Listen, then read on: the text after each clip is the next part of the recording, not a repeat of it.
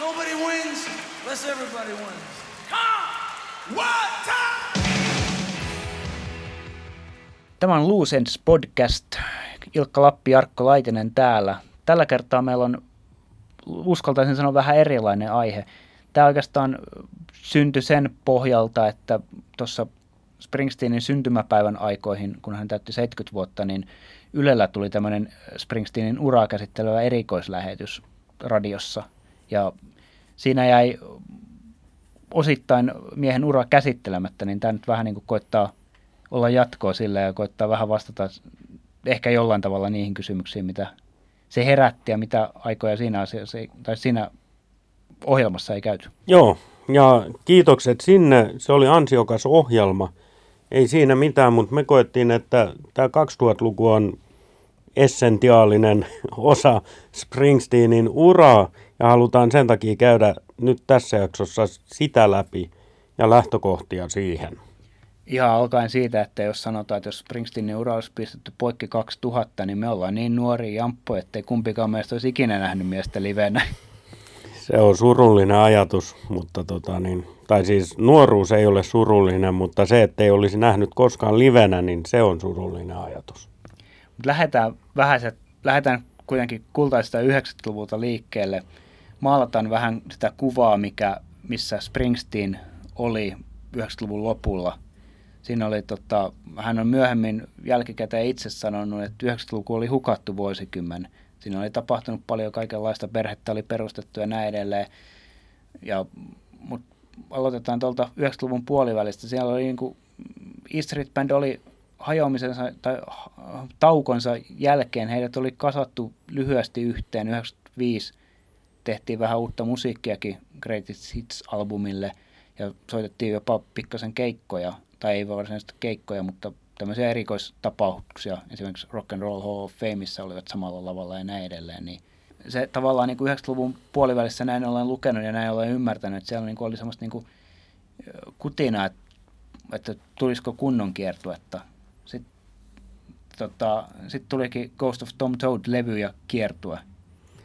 Niin, eli tämmöinen pikku tiiseri tosiaan Greatest Hits-levyn aikaan muutamia juttuja Sony Studios ja Rock and Roll Hall of Fame ja näin E Street Bandin kanssa. Ja sitten kuitenkin soololevy ja soolokiertue. Eikä ollut ihan lyhyt kiertue, melkein kaksi vuotta. Niin vähän siinä ehkä rupesi olemaan semmoiset tunnelmat, että eikö se E Street Band enää palaakaan. Et onko Brusen niin kun kulta-ajat jäänyt sinne 80-luvulle ja nyt lasketellaan kohti auringonlaskua? Niinpä, ja sitten se, tota, että vielä, että jotenkin tuntuu, että, tai se mitä niin kun olen jälkipäin lukenut, itse en muista kauheasti siitä, niin kun, että miten oma, omassa tutkassani niin Springsteen oli siihen aikaan ehkä vähän niin kuin, oli kyllä olemassa, mutta ei niin kuin ollut silleen niin kuin kauhean relevantti. Ja jotenkin tietyllä tavalla näin jälkeenpäin mietittynä, niin samanlainen se tilanne taisi olla niin kuin laajemminkin. Että hän oli vähän semmoinen niin 80-luvun rockistara, mutta 90-luvulla ei, niin kuin, eihän hänellä ollut semmoisia niin isoja juttuja. Okei, no nyt sitten tunnetaan tietysti, että hän oli tehnyt yhden Oscar-biisin, mutta tota, että tavallaan se, sekin oli, niin kuin, se oli ihan eri juttu kuin olla iso rockistara. Joo, ja siinä vähän sellaistakin ajatusmaailmaa saattoi olla – että se Oskari oli tavallaan elämänura tunnustus, koska ei se Bruse ollut hetkeen tehnyt mitään. Bändi on kuopattu ja näin, ja sitten se tekee tuommoisen biisin, saa siitä Oskarin, aivan ansaitusti toki, mutta oliko siinä tämmöisen elämänurapalkinnon tuntu? Saattoi hyvinkin olla, itse en muista sitä aikaa, kun hän, niin kuin, muistan toki biisin ja muistan kun se tuli, mutta ei mä niin kuin, ainakin pohjaan nyt puhtaasti omiin ajatuksen. Kyllä mun, mä olin musiikillisesti olin jossain aivan muualla kuin Springsteenissa silloin. No mähän on niin yksinkertainen mies, että kyllä Bruse oli silloinkin mun suosikki, mutta kyllä siinä vähän semmoinen alavire oli. Kyllä mä Ghostilevyäkin kuuntelin totta kai, mutta et enemmän kyllä palasin sinne aikaisempiin levyihin siinä vaiheessa. Itse tulin tässä kohtaa täysi-ikäisyyden kynnyksellä ja täysi-ikäiseksi, että se ei ehkä se Ghosti ollut ihan oikea levy, jos itseäni ajattelen. Enemmän tuli kavereiden luona kuultua vaikka klamydiaa. Toi tota, No sitten, sitten tosiaan tämän ghost kiertue, kun se loppui keväällä 97, niin sitten, sitten hän soitti Toby Scottille. Että niin kuin, nyt mulla on aikaa kuunnella, nyt, nyt kuunnellaan koko mun arkisto. Ja mä niin näkisin tänne, että niin Traxboxia ruvettiin kasaamaan. Mä en ole sitä lukenut koskaan mistään, eikä sitä mun mielestä ole, ainakaan mä en ole huomannut, että sitä olisi mitenkään käsitelty. Mutta mä niin näen tämän Traxin kokoamisen jotenkin niin kuin aika isona asiana. Mä perustelen sitä sillä, että ensinnäkin hän kuuli tosiaan, niin kuin siis on puhuttu siitä, että, niin kuin, että siihen aikaan niin kuin kolme neljäsosaa Springsteenin tuotannosta oli julkaisematta. Hän kuuli sitä, että me ollaan hetken, että tämä bändihän on tehnyt aika hyvää musiikkia ja näin edelleen. Ja sitten toisaalta hän teki hiukan uudelleen äänityksiä sen niiden soittajien, osan soittajista kanssa sitä julkaisua ajat, tai sen, niitä, tai sitä, niitä biisejä tehtiin uudelleen sen niin kuin julkaisun takia osittain, niin huomasi myöskin, että, nämä, niin kuin, että yhteistyö ehkä sitten myöskin toimii siellä studion puolessa. Niin mä jotenkin nä, haluan, en tiedä pitääkö sitä yhtään paikkaa, mutta mä haluan nähdä tämmöisen jatkumon tässä, että niin tavallaan Traxin kokoaminen niin oli jonkunnäköisenä kipinänä siihen, että tai yhtenä kipinänä, että miksei, miksei tämä niin homma voisi toimia vielä ihan livenäkin. Kyllä mä uskon siihen, että se toimii ja varsinkin kun siitä katsoo taaksepäin, niin hukattu vuosikymmen. Niin pääsisikö tästä tavallaan uuteen alkuun, varsinkin kun sieltä Traxilta nousi biisejä, jotka soi radiossa. Sad Eyes tulee ekana mieleen, joka Suomessa soi varmaan eniten niistä biiseistä. Niin Ehkä siinä oli semmoinenkin, että olisiko vielä niin kuin kaupallista menestystäkin saatavilla. Kannattaisiko tässä lähteä vielä liikkeelle? Siinä on myöskin jännä tilanne sitten, että tota, mennään siihen vähän myöhemmin syvällisemmin, mutta esimerkiksi Sad Eyeshan on semmoinen biisi, minkä aika äkkiä esimerkiksi Enrique Iglesias, joka oli kova nimi siihen aikaan, niin blokkasi itselleen, teki aivan järkyttävä huono, mutta paljon soineen coverin siitä. Niin tavallaan se, niin kuin, että niin kuin Springsteen niin kuin myöskin niin uudet, uudet, tai julkaistut vanhat biisit, eli uudet vanhat biisit, niin ne tota, että just sieltä tuli tämmöisiä niin kuin hittejä, minkä takia Springsteen sitten rupesikin olemaan ehkä myöskin hiukan kiinnostava niin kuin laajemmankin yleisön silmissä. Tracks julkaistiin marraskuussa 98 ja aika pian sen jälkeen julkaistiin jo Reunion kiertue joulukuussa 98, joulukuun alussa. Mutta Ilkka, sulla on muistot siitä? Sä, sä tiedät heti, että se oli marraskuun 98. Kerro miksi. Mä muistan sen päivän ikuisesti, koska se oli ensimmäinen kerta, ei suinkaan viimeinen kerta, mutta ensimmäinen kerta, kun mä Springsteen julkaisun takia jul- lintsasin koulusta. Se tuli, oli perjantai-päivä, kun se Suomessa tuli kauppoihin, ja se oli kymmenen aikaan, silloin oli Hansa-korttelissa Musiikkinurkka-niminen levykauppa. Mä olin kymmenen aikaa aamulla jonottamassa tota, kaupan oven takana ja kävin ostamassa itselleni Traxboxin. Sen jälkeen lähdettiin viikonlopuksi Keski-Suomeen meidän suvun maatilalle, jolloin mulla ei ollut silloin, eikä siellä ollut siellä meidän maatilalla, siellä ei ollut CD-soitinta.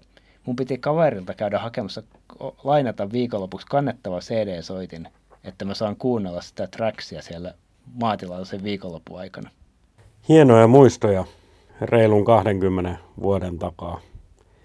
Ei sentään 30, mutta 20 vuoden takaa. Siihen haluan, tai tähän vielä liittyen, niin tota, mä sitä, sitä mä en tiedä yhtään. Mä itse muistan sen, kun mä luin sen joskus sitten siinä talvella soundista, että se, tota, että se kiertue toteutuu, tai että bändi on palaa yhteen.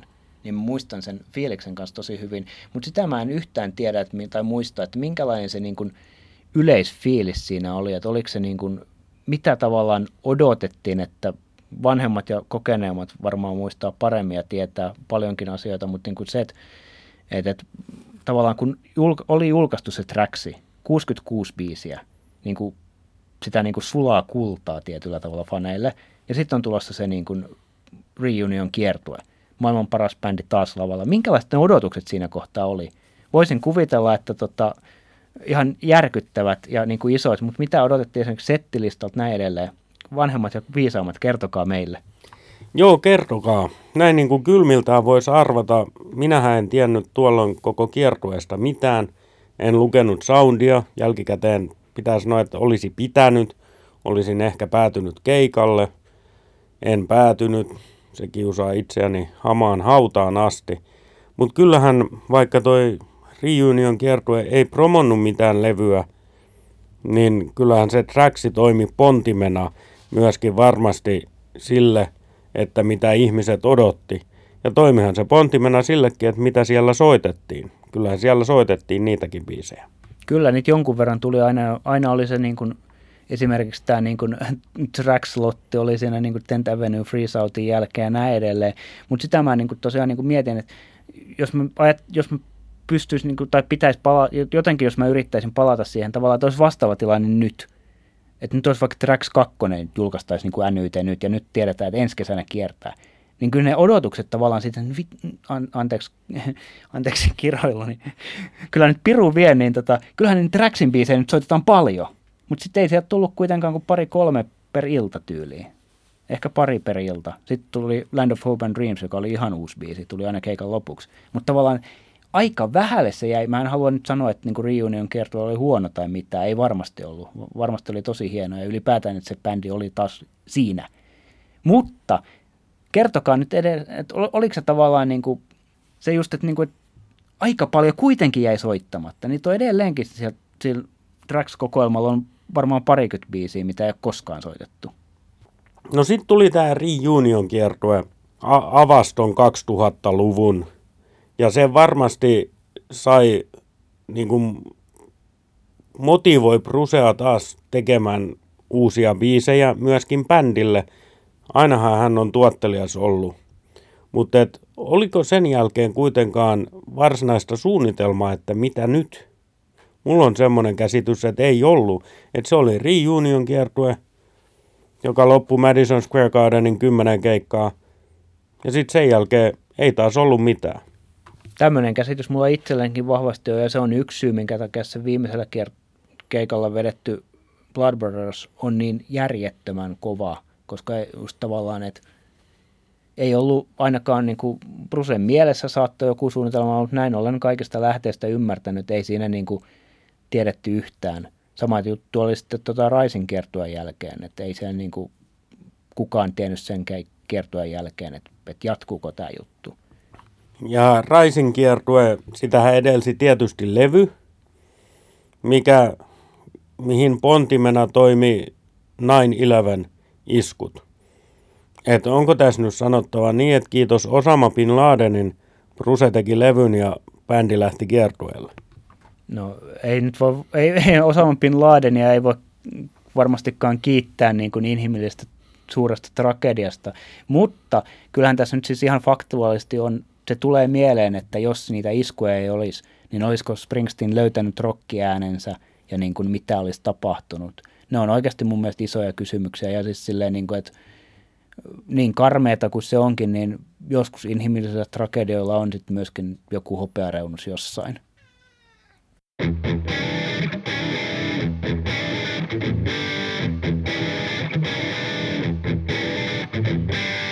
Kuuntelet Loose podcastia ja käydään läpi Springsteenin 2000-lukua. Raisin kiertue sitten tuli ja sehän on tietysti suomalaisille historiallinen ja erittäin merkittävä. Monet monet ihmiset on sillä kiertueella nähnyt Springsteenin ekaa kertaa, mukaan lukien me kaksi, jotka tehdään tätä podcastia. Ja, ja Siinä jotkut padot avautu Suomessa. Mä muistan hauskan jutun, on ehkä kertonut ennenkin, mutta siskoni sai aikoinaan tekstiviestin tota, niin 2002 syksyllä työkaveriltaan, että tiedän missä olet 17. kesäkuuta ensi vuonna. Ja hän ei ollut kuullut mistään keikasta yhtään mitään, joten hän vähän ihmetteli, mikä tämä viesti oli. Joo, näitä on tota, kaikenlaisia tarinoita, mutta se, se just tavallaan, että toi padot aukeaa, mennään siihenkin vähän vielä myöskin syvällisemmin tai toiseltakin näkökulmalta. Mä nimittäin näkisin tässä niin padot aukeavat asiassa montakin aspektia, mutta tietyllä tavalla siis se, että, niin kuin, että kyllähän se niin kuin Rising kiertue sitten niin kuin, tietyllä tavalla niin kuin, mun mielestä niin, niin kuin se, sen jälkeen oli ihan selkeää, että tämä bändi jatkaa, vaikka sitä ei niin kuin bändi tiennytkään, eikä varmaan Brusekaan tiennyt, mutta jotenkin itselle jäi koko niin kuin niiden keikkojen jälkeen semmoinen olo, että, että, että bändi tekee jotain, ja plus, että mulle itselleni sit mä olin Rising kiertueella näin kolme keikkaa, niin sen jälkeen oli itsestään selvää, että heti kun toi mies tulee niin kuin jollain kokoonpanolla tekee, tekee jotain, niin sitä pitää nähdä lisää. Kyllä näin, joo. Samat, en samat kolme keikkaa, mutta saman lukumäärän, niistä kaksi oli samoja keikkoja. Näin, näin tuolla kiertueella viikon sisään kaikki keikat. Ja se tuntui kyllä jotenkin oikealta. Siis näin pitää toimia. Nähdä monta keikkaa ja, ja, ja se oli selvää, että tätä pitää saada lisää. Niin, Raisin kiertue päättyi sitten ja kyllähän se oli sytyttänyt ainakin oman fanituksen ihan uuteen liekkiin, kun vihdoinkin pääsi näkemään livenä tämän. Toki aika iso osa niistä livenä nähdyistä keikoista meni siihen ihmettelyyn, että nyt se äijä oikeasti on tuossa livenä. Mutta niin, aikaisemmin jo todettiin Raisin kiertueen jälkeen, ei taaskaan ollut mitään tietoa tulevasta. Ei, siinä oli tota, presidentin vaalit, siinähän niin kuin Springsteen tota, oli myöskin yksi tämmöinen niin kuin mun mielestä iso tavallaan, tai ainakin tuntuu isolta käännekohdalta, siis se, että hän niin kuin avoimesti ensimmäistä kertaa oli poliittinen. Sitä aikaisemmin hän oli niin kuin hyvin selkeästi sanoutunut irti politi- poliittisista niin kuin kytköksestä. Nyt hän lähti tukemaan tota John Kerryä. John Kerry, joo, ja Vote for Change kiertueelle. Ja myöskin bändi oli siellä mukana, että selvää oli, että ne on edelleen yhdessä, mutta Vote for Change oli vähän erityyppinen, totta kai se oli poliittinen, niin se avasi jonkunlaisen uuden Prusen maailmalle.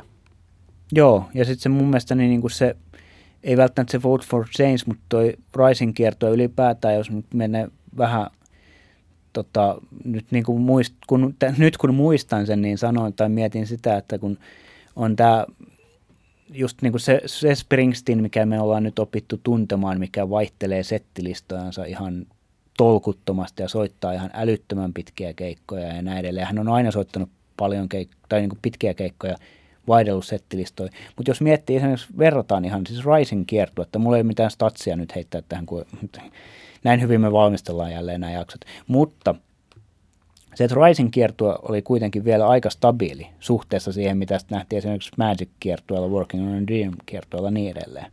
Kyllä se oli stabiili ja kiertueen ensimmäiset keikat siis oli ihan samoja settilistoja.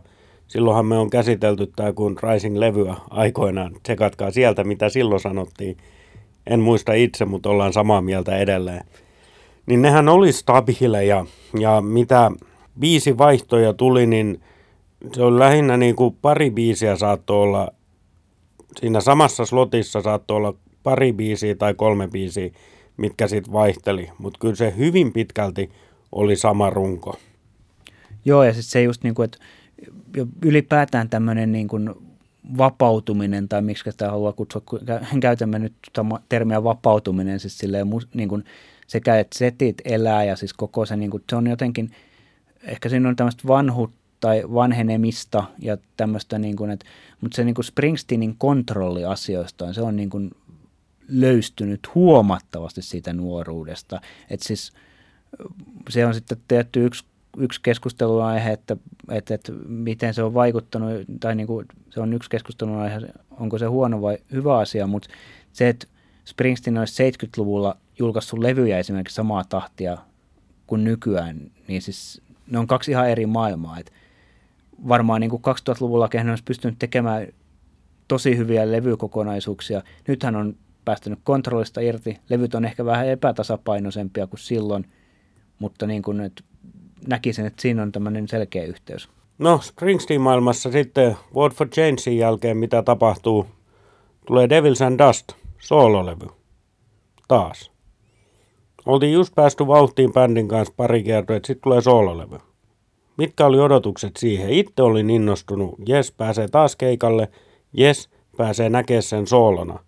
Koska tällöin jo tiedostin, että ne Ghost-kiertojen keikat, mitä en ole nähnyt, niin on ollut kovia keikkoja. Et nyt mä pääsen näkemään sen soolona. Se oli varmaan se, just jos miettii ihan Devils and Dust-levyt, tehdään myöhemmin Devils and Dust-jakso ja paneudutaan siihen tarkemmin. Muistan, että se, että se levy ei ollut silloin ilmestyessään, se niin kuin, ei ollut mulle mikään iso juttu, mutta se oli eka semmoinen niin kuin, levy, mikä oli tavallaan ihan sama, että mitä se tulee, mutta koska levy tulee, niin tulee kiertue. Ja se kiertue oli niin kuin eka kertaa se niin kuin selkeästi isompi juttu kuin se itse asiassa se levy, mikä tuli. Sen mä muistan Devils and Dustista itseltäni. Mutta oli se silti niin kuin se tilanne tavallaan, että nyt tulee taas jotain muuta kuin East Street-bändiä, niin se ei niin kuin mulle henkilökohtaisesti tuntunut niin pahalta, mutta kyllä siinä vähän semmoinen pieni, niin kuin, että, että, että okei, niin kuin, että en muista, että oliko siinä sitten niin käytiinkö sitä jossain haastattelussa läpi, että kyllä niin kuin bändi edelleen on kuitenkin olemassa ja niin kuin voi hyvin ja sillä tehdään koko ajan asioita. Mutta just se, että niin kuin, no nyt se ei taas ole lavalla hetkeen. Niin, mutta Ruse itsehän oli hyvin aktiivinen kuitenkin. Totta kai siis Devils and Dust kiertue ja sitten heti seuraavana vuonna Seeker kiertue. Ja välissä tuli Seeker Sessions albumikin. Mutta sekään ei ollut E Street-albumi tietenkään hyvä oli se, että Bruse on aktiivinen, nähdään keikoilla, mutta tota, niin, taas jäi E Street Band johonkin. Joo, no se on tietysti silleen niin kuin E Street Bandilla oli sitten tietysti omia, omia sitoumuksia. Sitä mä en tiedä, että kuinka paljon ne sitten vaikutti siihen, mutta kyllä se kai käsittääkseni nyt niin on, että niin kuin Springsteen ilmoittaa, että muita hommia laitat, järjestellään sen mukaan. Esimerkiksi aikaisemmin jollain niin kuin just 2000-luvun alun kiertueella, niin niin esimerkiksi Sopranosin käsikirjoituksia muokattiin sen takia, että Silvio Dante ei pysty käyttämään kuvauksessa niin paljon, koska hän on kiertämässä. Siinä on muuten ollut Stevenillä hyvä soppari, että hän on voinut tällä tavalla toimia, että on sopimus Sopranosiin, joka kuitenkin on maailman mittakaavassakin hyvin merkittävä TV-sarja. Niin sitten hän vaan toteaa, että ei kun nyt pitää lähteä soittaa skittaa. Joo, ja samahan niin kuin, tota, Max Weinberg siihen aikaan vielä sai Conan O'Brienista tota, vapaata sen puolesta, että piti lähteä keikalle. Sitten mä en tiedä, mitä tapahtui sopimusrinteellä, vai muuttuiko televisiokanava vai mitä, en muista. Mutta sitten taas 2009 sen sopimus ei ollutkaan enää niin joustava. Joo, siinä on varmaan uusi sopimus ja TV-kanava on todennut, että tämä pitää tukkia tämä porsaanreikä, että joko sä oot meillä tai et ole meillä. Että tota, niin, veikkaisin ihan näin, että sopimuskausi on vaihtunut ja TV-kanava ei tykännyt siitä, että edellinen mahdollisti poissaolon siitä, mitä oli sovittu. Tosiaan niin tämmöinen 2000-luvun siis se niin kuin iso kuva tavallaan, niin siis se, että Springsteenia ajatellen, niin siis se, niin kuin, se tuli vapaus sekä levyllisesti että tota, sitten taas kiertueiden mukaan. Toki sitten taas Springsteen teki ison levydiilin Sonin kanssa, mikä, minkä takia tavallaan piti myös olla tuottelija ja saada sitä matskua ulos. Että tässä on monta asiaa tässä 2000-luvussa, niin kuin tämmöisiä, mitkä niin kuin, moni asia vaikuttaa moneen asiaan. Mitä sitten tapahtuu, kun tämän, tämän Seeger-kiertueen jälkeen, niin sitten ollaankin kierretty taas bändin kanssa? Eikä oikeastaan mitään muuta, jos jätetään toi Broadway tuosta, nyt se on vähän spessu juttu. Niin sitten on menty vaan bändin kanssa. Onko ne tullut vanhaksi ja todennut, että täytyy tehdä, kun vielä pystyy? Voi siinä varmaan sitä olla, siis jos miettii niin kuin ihan mitä nyt itse muistan, niin tota, jälleen, jälleen kerran minulla ei ole statistiikkoja. Statistiikat ovat esimerkiksi kiukaisissa, mutta, tota, mutta, mutta siis se, että mun nähdäkseni se Magic-kiertue, vaikka se levy ei ollut kauhean hyvä, niin tota, siis se Magic kiertuehan oli tosi hyvä. Ja siis se, niin kuin, se niin kuin viimeistään räjäytti sen pankin, että nyt voi soittaa ihan mitä tahansa. Nyt niin kuin aikaisemmin Springsteen oli sanonut keikolla, että we are not fucking jukebox. Nyt ne todellakin on jukeboksi. Joo, kyllä siinä tapahtui se muutos. Siellähän ne räjähti ne settilistat ja se on ehdottoman hyvä asia, että se tapahtui ja se on pysynyt yllä siitä lähtien. Jännä nähdä, mitä ensi kesän kiertueella – jota me pidämme jo varmana asiana, niin mitä sitten tapahtuu? Joo, mutta siis se niinku, siinä, ja sit, mutta se asia, mikä siinä varmaan myös vaikuttaa, siis yksi asia varmasti, siis on paljon, koitetaan hahmottaa niitä, että mitä kaikkia asioita siellä on, mutta yksi asia varmasti on se, minkä sä otit esille, että vielä voi kiertää. Se rupesi sitten olemaan kuin enemmän ja vähemmän terveyshuolia. Se sitten tuli aika äkkiä, tuli tota, Danin syöpädiagnoosi ja näin edelleen. Niin Ne oli 60 äijä siinä kohtaa, Clarence 70. kyllä siinä varmaan on se, niin kuin, että koska tämä vielä toimii, niin sitten on niin kuin, ja kaikilla on kivaa, niin yritetään nyt tehdä tätä. Mutta se, mikä mua itteni yllättää, tai muistan sen silloin niin kuin, äh, tavallaan tietyllä tavalla pelkäsin sitä, ja sitten kun se Danin äh, sairaus tuli ilmi ja näin, että hän ei ole bändissä enää, niin se kyllä muistan, että mietitytti itseäni, että mitä, mitä tapahtuu. Joo, mitä se tarkoittaa, kun yksi olennainen osa jää pois? Voiko tämä homma jatkua? Nythän me on huomattu, että kyllä se jatkuu, mutta et jotain muuttu siinäkin kohtaa. Kyllä joo, ja siis se, niin kuin, se, se Danin tota, poisjääminen ja sitten mitä hänelle myöhemmin tapahtui, eli hän kuoli, niin tota, en tiedä kuinka vaikeaa se on ollut silleen niin kuin bändille ja niille ihmisille ylipäätään, mutta siis ulkoisesti se siirtymä sitten taas Charlien mukaan tulemiseen, niin se oli jopa niin kuin äär, niin kuin siis näytti äärettömän helpolta. Se tietysti auttaa, että hän on äärettömän hyvä muusikko. Mutta noin niin kuin, e, e, no, noinko se tapahtuu, että niin kuin maailman legendaarisempaa rockibändiä vaan niin kuin tulee tuosta noin vaan niin kuin uusi kaveri ja istuu noin hyvin siihen? Niin, mä luulen, että Charlie on tehnyt kyllä aika kovasti töitä sen suhteen. Ja totta kai Charlie oli jo kiertänyt Seeger-bändin kanssa ja, ja käsittääkseni sitä ennenkin jo tehnyt yhteistyötä Springsteenin kanssa. Että varmaan ne kaikki tunsi toisensa enemmän tai vähemmän, että siihen ei tullut kukaan uppo-outo, eikä varmaan tarvinnut järjestää koessoittoja, että kuka siihen sitten tulee. Tämmöinen kaikki yhteinen historia totta kai helpottaa, mutta näin niin kuin ulkopuolisen silmin ja, ja katsojan näkökulmasta, fanin näkökulmasta, niin olihan se yllättävän kivuton siirtymä.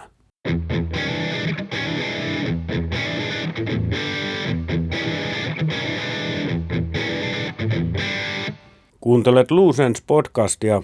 Käydään Springsteenin 2000-lukua. Ollaan päästy tuohon 2000-luvun ensimmäisen vuosikymmenen loppupuolelle. Magic-kiertue oli hyvä kiertue. Silloin vapautui settilistat. Ja sitten 2009 alussa tuli se Super Bowl. Ja sehän on semmoinen, Brusehan oli pitkän aikaa jo pyydetty. Aina hän oli kieltäytynyt. Nyt yhtäkkiä hän suostuki. Oliko tämäkin tämmöinen, että kun me vielä voidaan, niin tehdään se. Tosiaan Danny oli kuollut, oli tullut konkretiaksi se, että me ei olla täällä ikuisesti. Että jos me joskus halutaan tehdä tämä juttu, niin se pitää tehdä nyt. Kyllä siinä saattoi olla semmoista. Ja sitten toinen asia, mikä mulle tuli mieleen tuosta Super jutusta, niin sehän on niin kuin semmoinen, niin kuin, ja tässä koko 2000-luvussa jos ajatellaan ihan sieltä Risingista lähtien, niin kyllähän tässä tämmöinen niin kuin, paitsi että Springsteenillä on ollut se, että mä teen asioita, mitä mä olen halunnut tehdä. Mä julkaisen Seeger Sessions-levyn, mä julkaisen Western Stars-levyn, mä julkaisen sitä sun tätä, teen paljon. Ja sitten tämä Super Bowl-juttu esimerkiksi, niin kyllä ne kaikki on, mä näen ne semmoisena niin jatkumona, että hän haluaa niin kuin, ö, sementoida perintönsä ja tavallaan niin kuin hän haluaa olla se niin kuin paras mahdollinen Bruce Springsteen, joka muistetaan sitten toivottavasti niin kuin hänen kuolemansa jälkeen myös pitkään. Ja kyllähän hän siinä on onnistunut, totta kai. Tota, niin, tämä Super Bowlihan oli ehkä merkittävämpi kuin silloin ymmärrettiinkään, koska silloin Bruse alkoi kelaamaan omaa elämäänsä – ja se oli alkusiemen tälle oma elämäkerralle, josta sitten taas tuli tämä Broadway show. Eli aika kauaskantoisia merkityksiä oli lopulta sillä, sillä että Bruce suostui tämän Super Bowlin tekemään. Ja mä myös haluan tässä, tämä on, tätä on käyty siinä, muistaakseni siinä Super Bowl-jaksossa myöskin läpi, mutta mä haluan nyt vielä palata tähän, että kuinka lähellä se oli, että Clarence Clemons ei olisi sillä keikalla pystynyt soittamaan. Niin se on niin kuin, kaikki semmoiset, myöskin se tavallaan, että hän pystyy olemaan siinä bändissä vielä, niin se niin kuin, kyllä mä väitän, että siinä kohtaa kuitenkin tiedostettiin se ja, ja että hän, että hänellä oli niin kuin koko ajan se riski tavallaan, että hän ei pystykään enää soittamaan tai kiertämään Se oli, ihan, se oli jo silloin 2008 kesällä ihan selkeästi näkyvissä. Muistan, että hän tuli yhdelle keikalle silleen, että hän ei päässyt keskiramppia ylös lavalle, vaan hän tuli niin kuin pienellä hissillä sieltä takaa tai toisaalta niin kuin lavan sivustalta hänet nostettiin sinne ja hän heitti niin kuin kävelykeppinsä menemään silleen, niin kuin, että vitut tästä, että niin kuin, tämmöisiä asioita tapahtui silloin 2008 kesällä. Niin se niin kuin, tietyllä tavalla, että se niin kuin oli, paitsi että Danny oli kuollut, niin Clarencen kunto oli sellainen niin day to day tota, urheilutermeillä, niin tota, kyllä mä väitän, että kaikki semmoiset niin kuin, tavallaan kun sen niin kuin näkee niin konkreettisesti sen elämän tiimalla, ai, ai, hiekka tiimalasissa ja näin edelleen, kaikki se näkyy konkreettisesti, niin kyllä se varmasti vaikutti siihen myöskin sen suhtautumiseen, miten Springsteen suhtautuu ylipäätään työhönsä ja musiikkiin. Kyllä näin. Ja tota, niin, näihin aikoihin vähän ennen Super Bowlia tuli Working on a Dream-albumi ja myöskin ilmoitus kiertueesta.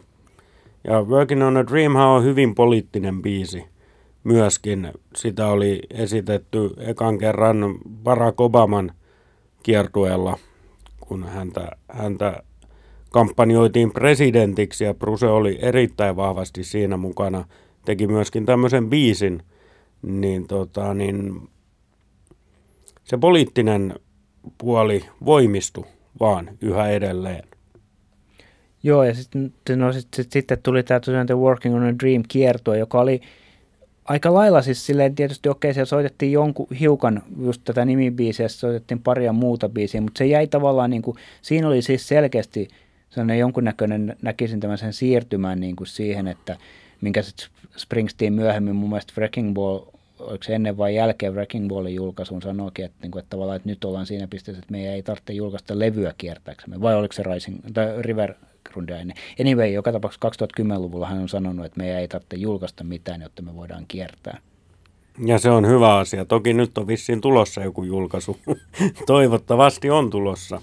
Working on a Dream kiertueella, niin käsittämätöntä kuin onkin, niin Bruse ja Pumppu kävi Tampereella. Se ihan vaan anekdoottina, ei käydä sitä sen enempää läpi. Ihan ok keikka, ei parhaimpia, mutta ihan ok.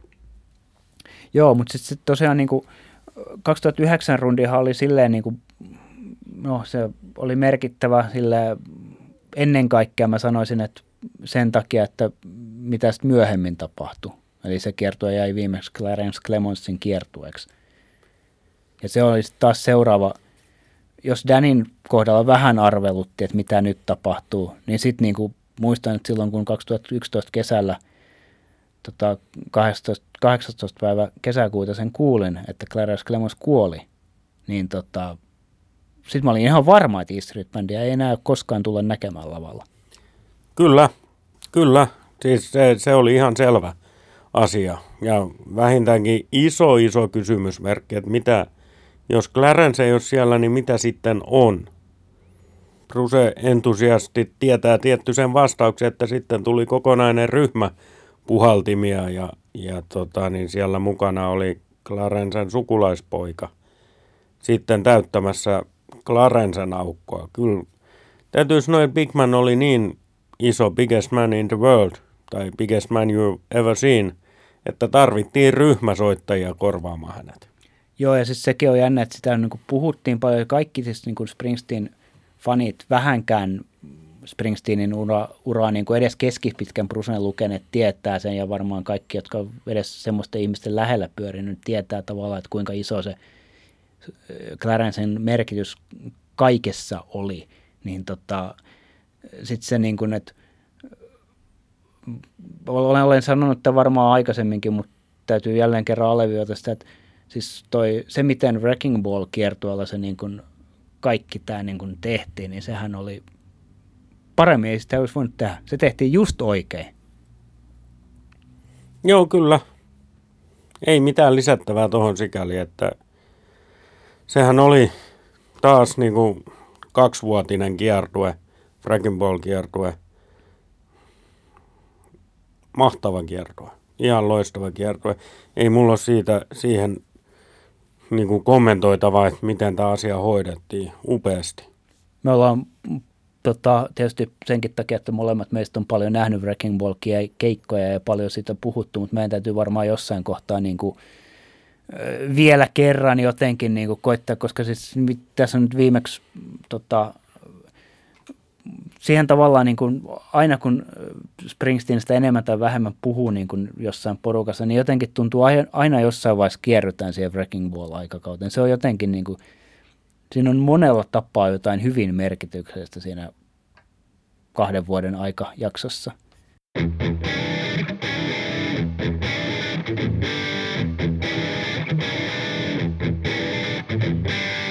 Jos ajatellaan Springsteenin arvostusta Suomessa, kun se on asia, mikä on muuttunut tässä 2000-luvulla.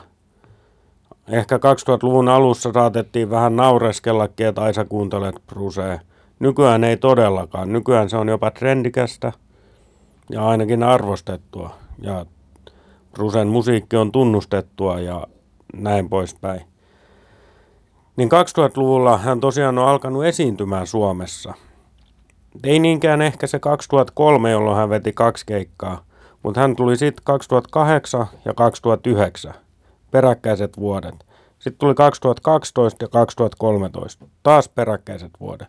Onko ne niin kuin tavallaan sementoinut sitä asemaa Suomessa tai herättänyt ihmisiä, että nyt sitä on ollut mahdollista nähdä ja vielä peräkkäisinä vuosina täysin erilaiset keikat jos ajattelee 2008 ja 2009 tai 2012 ja 2013, niin ne on kaikki keskenään erilaisia keikkoja. Onko se valassut Suomessa, että miten monipuolinen Bruse on? Varmasti sillä on jo iso merkitys, että, että, että on mahdollista nähdä sille. Että mietin tota, siis se just, että tämä Springsteenin arvostus, niin siis se nyt on iso kysymys. Käytetään, puhutaan ensiksi vaikka siitä just tästä, miten Suomessa on muuttunut lainataan sitä hiukan maailmaan, koska me näemme, että tämmöinen niin arvostuksen muuttuminen on tapahtunut myöskin maailmanlaajuisesti, mutta varmasti sillä on niin kuin Suomessa, Suomessa iso merkitys, että, tota, että, se, niin kuin, että on ollut mahdollisuus nähdä se säännöllisesti lähellä.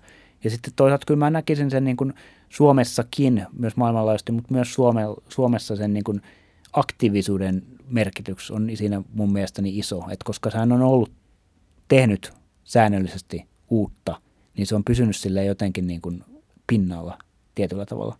Vaikka niitä superhittejä ei ehkä ole tullutkaan, mutta niin kuin tavallaan se, se että tämmöinen pitkän linjan tyyppi tekee koko ajan aktiivisesti jotain, niin siis tavallaan se, jos miettii sitä niin kuin kirjoittelua, mitä Springsteenistä on niin kuin juttuja tehty tässä 2000-luvun alussa aikana Suomessa, niin se on niin kuin lähtökohtaisesti sitä, että niin kuin bändi kiertää edelleen, niin lähtökulmat on ollut, bändi kiertää edelleen, bändi on edelleen tiukka, tämä jätkä tekee edelleen musiikkia. Tavallaan se, niin kuin, että hän on edelleen relevantti, niin se on ollut se aika monien juttujen lähtökulma.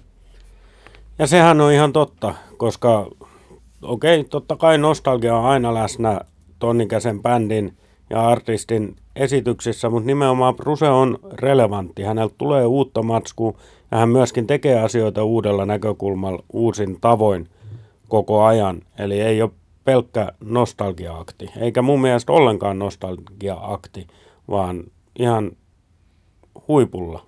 Joo, kyllä. Ja sitten se, tota, niin kun, okei, siitä voidaan sitten puhua, että kuinka niin kun just, että hänen levynsä ei välttämättä ole ollut niin siis – no hands down, siis se on ihan totta, että, niin kun, että jos lyödään rinnakkain Darkness ja, tai Bonturan versus sitten joku 2000-luvun levy, niin on niissä eroja. Ja ne on ihan erilaisia. Ja ihan siis voin subjektiivisesti sanoa, että ne on parempia ne 70-luvun levyt. Mutta ei se tee niistä kaikista 2000-luvun levyistä mitenkään huonoja. Rising on ihan erinomainen levy. Wrecking Ball on ihan erinomainen levy. Seeger on ihan erinomainen levy. Western Stars on ihan erinomainen levy.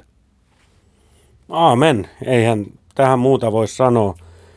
Mun tulee nyt tässä semmoinen mieleen, että kun me, mitä tässäkin on käyty läpi, niin tämä 2000-luku ja lähtien jo sieltä Reunion kierrueelta, niin mitä sanoit Ilkka aikaisemmin tämän, tässä jaksossa, että Bruse tavallaan sementoi asemaansa ja näyttää sen, että miten monipuolinen hän on, mitä kaikkea hän tekee. Kun ajatellaan nämä kaikki on solo, on Seekeri, on East Bandi, on vähän Broadwayta, mitä vaan, on tullut kirjaa. niin, niin, tota, niin tämä on tämmöinen monipuolisuuden kaksi vuosikymmentä tässä 2000-luvulla ollut. Joo, kyllä en ole tuota, tuolla tavalla ajatellut, mutta nyt kun sanallistit sen, niin erinomaisesti sanallistettu, koska kyllähän jos me ajattelee niin kuin Springsteenia 73-93, niin kyllähän se niin kuin paljon yksi ulotteisempi tavallaan on. silloin hän oli muusikko, hän oli rockistara, nyt hän on, tekee niin kuin kaikenlaista. Niin, ja vielä päälle tämä poliittinen herääminen. Toivottavasti hän ei asetu ikinä ehdolle presidentiksi. Hän olisi sen ikäinen, että hän voisi sen nyt tehdä. Mutta tota, niin pysyköön muusikkona ja oma elämäkerta kirjailijana sekä hevosurheilun tukijana.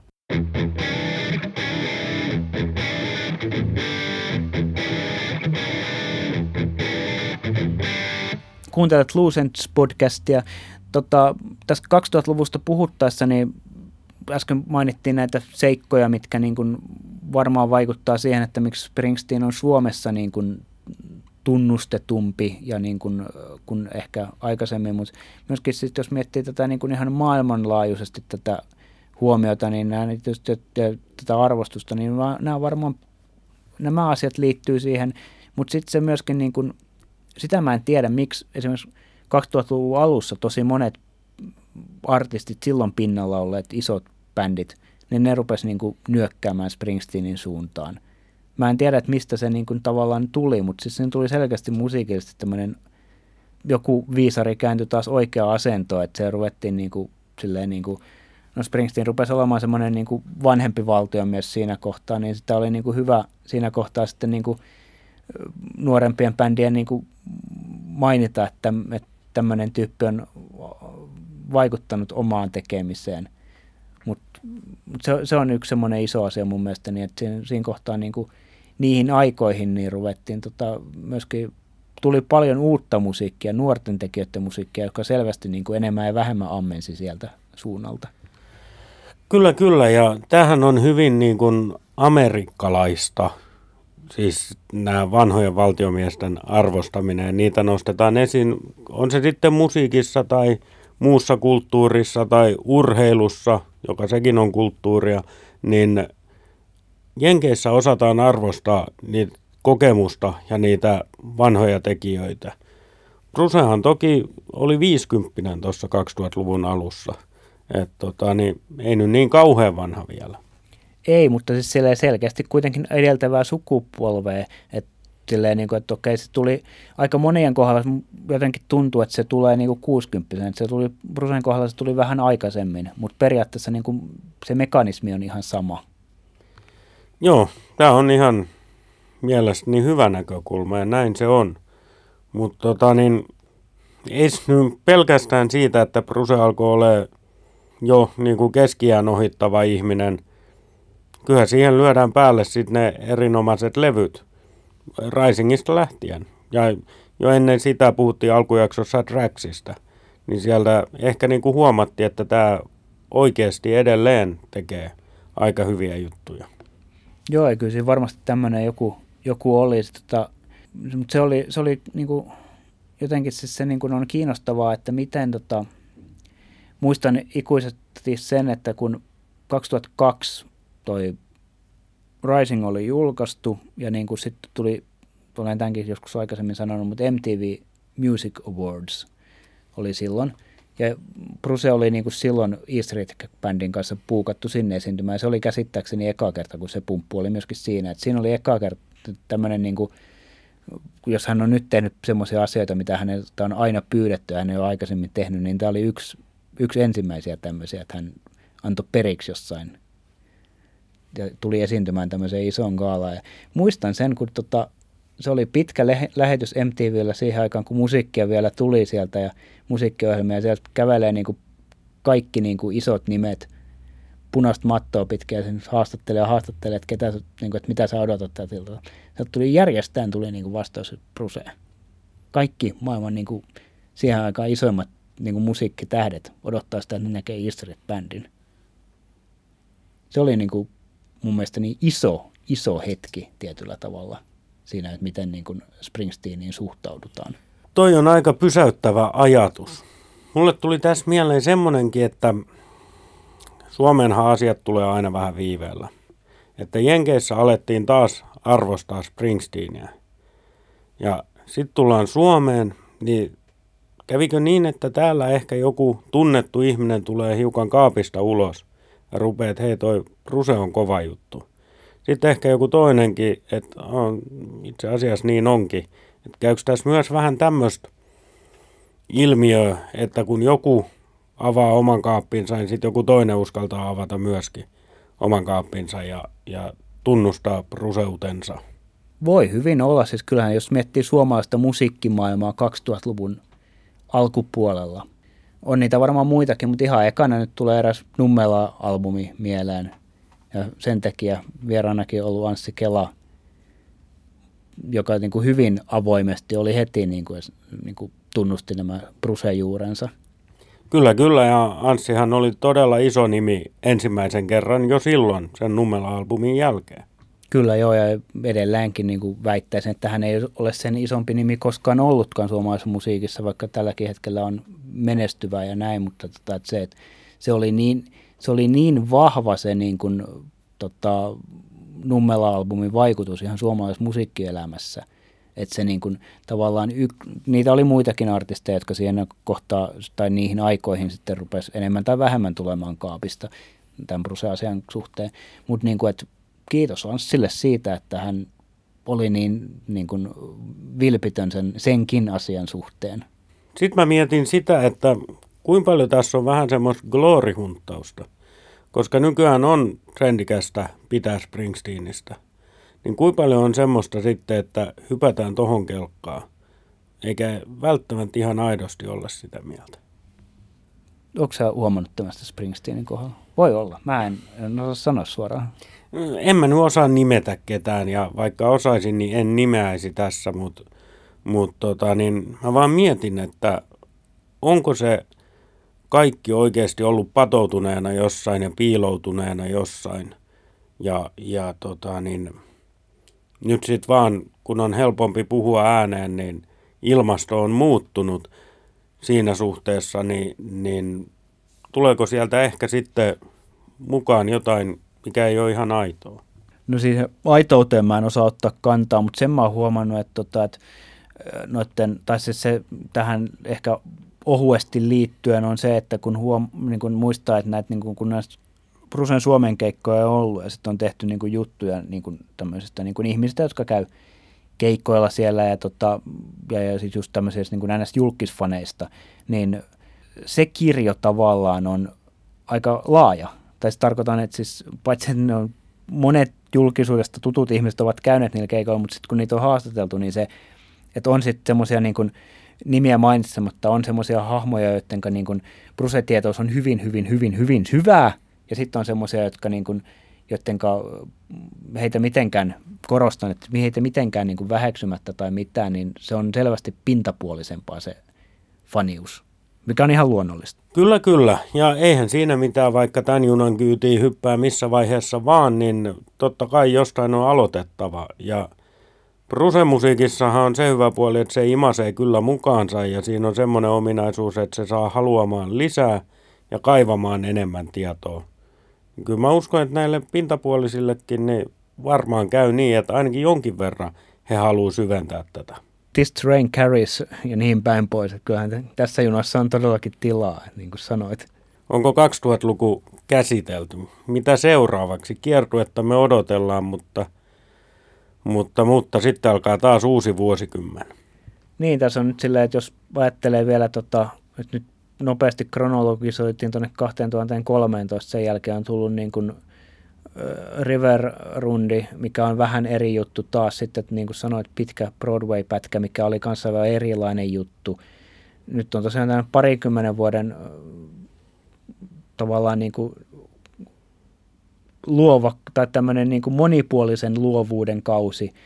En, vaikea sanoa sille kiinnost, niin kuin, kiinnostavaa nähdä, että, niin kuin, että jatkuuko tämä monipuolisuuden luovuuden kausi vai, vai, vai mitä nyt seuraavaksi tapahtuu. Bruse on nyt 70 ja tietyllä tavalla niin kuin varmaan niin kuin halu, ja jotenkin kaikesta aistii sen, että mitään niin kuin halua niin kuin, tahdin hiljentämiseen ei todellakaan ole. Ei, ei. Koko ajan tulee ja tehdään ja hän esiintyykin koko ajan, milloin Freeholdissa nimeään kantavassa näyttelyssä tai jossain muualla. Ja, ja semmoinen niin kuin palo lavalle on ihan selkeä. Ja myöskin Western Stars tuli levy, nyt tulee se Cinematic Experience ja sitten meille myydään Cinematic Experiencein levy, missä on ne samat biisit, mitkä oli levyllä, mitkä soitettiin elokuvassa livenä. Niin, tota, niin kyllähän tekee paljon asioita ja se on hyvä asia. On se joo, vaikka sitten toki voidaan niin kuin, mun mielestä oikeutetustikin kritisoida sitä, että onko esimerkiksi tämä Cinematic Experience-levy nyt niin kuin tota, julkaisu, kuinka tarpeellista ja kuinka rahat pois meininkiä se on. Tehdäänpä jossain kohtaa semmoinen jakso, missä niin kuin seulotaan nämä kriittisellä silmällä nämä niin kuin, tota, tämmöiset ö, hieman arveluttavat tota, levymyynnit esimerkiksi. Ja nythän me saatiin just kuulla tänään vai eilen, koska näin sen, että Record Store Day, siellä on taas yksi seitsemän tuuman vinyyli tulossa Western Starsista, että onnea vaan teille kompletisteille. Joo, itse en ole kompletisti, mutta noin Record Store Day-julkaisut mulla kaikki itselläni on. Et onneksi se on vain seiskatuumainen, niin se on niin kauhean kallis sitten. Mutta otetaanpa tähän loppuun tämmöinen, niin kuin, missä kuvittelet olevasi viiden tai kymmenen. Mikäs me otettaisiin aika harukaksi? 5, 10, 15 vuotta. Mikä, mikä tuntuu hyvältä? Se on ihan sama kuin paljon mä ajattelen taaksepäin 5 vuotta, 10 vuotta, 15 vuotta. Mä en olisi osannut sanoa, mitä siinä välissä tapahtuu.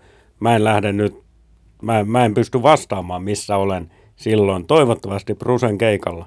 Mä voin yrittää jonkunnäköisen se ylimalkaisen hahmotelma heittää. Katsotaan sitten vaikka 2030, että kuinka paljon meni pieleen. En osaa yhtään sanoa, missä itse olen, mutta niin kuin, jos nyt ajatellaan, että nyt tulee levy ja kiertua ja näin edelleen, niin sen jälkeen en tiedä yhtään. Siis jotenkin, jotenkin nyt ollaan palautumassa tai palauduttu sinne niin kuin 2000-luvun alkuun siinä mielessä, että on niin kuin, tiedossa on, että bändi kiertää nyt, mutta niin kuin, en tiedä yhtään mitä, jos oletetaan, että se kiertuejulkaisu tulee, ja toivottavasti se tulee jo ennen tämän jakson julkaisua, tavallaan niin kuin nyt, nyt on kiertue tulossa ehkä, oletamme, että se tulee, joten se tulee, ja sitten sitten ei, niin kuin, sit alkaa uusi vuosikymmen, sitten ollaan niin kuin aivan, ei tiedä mitä tapahtuu.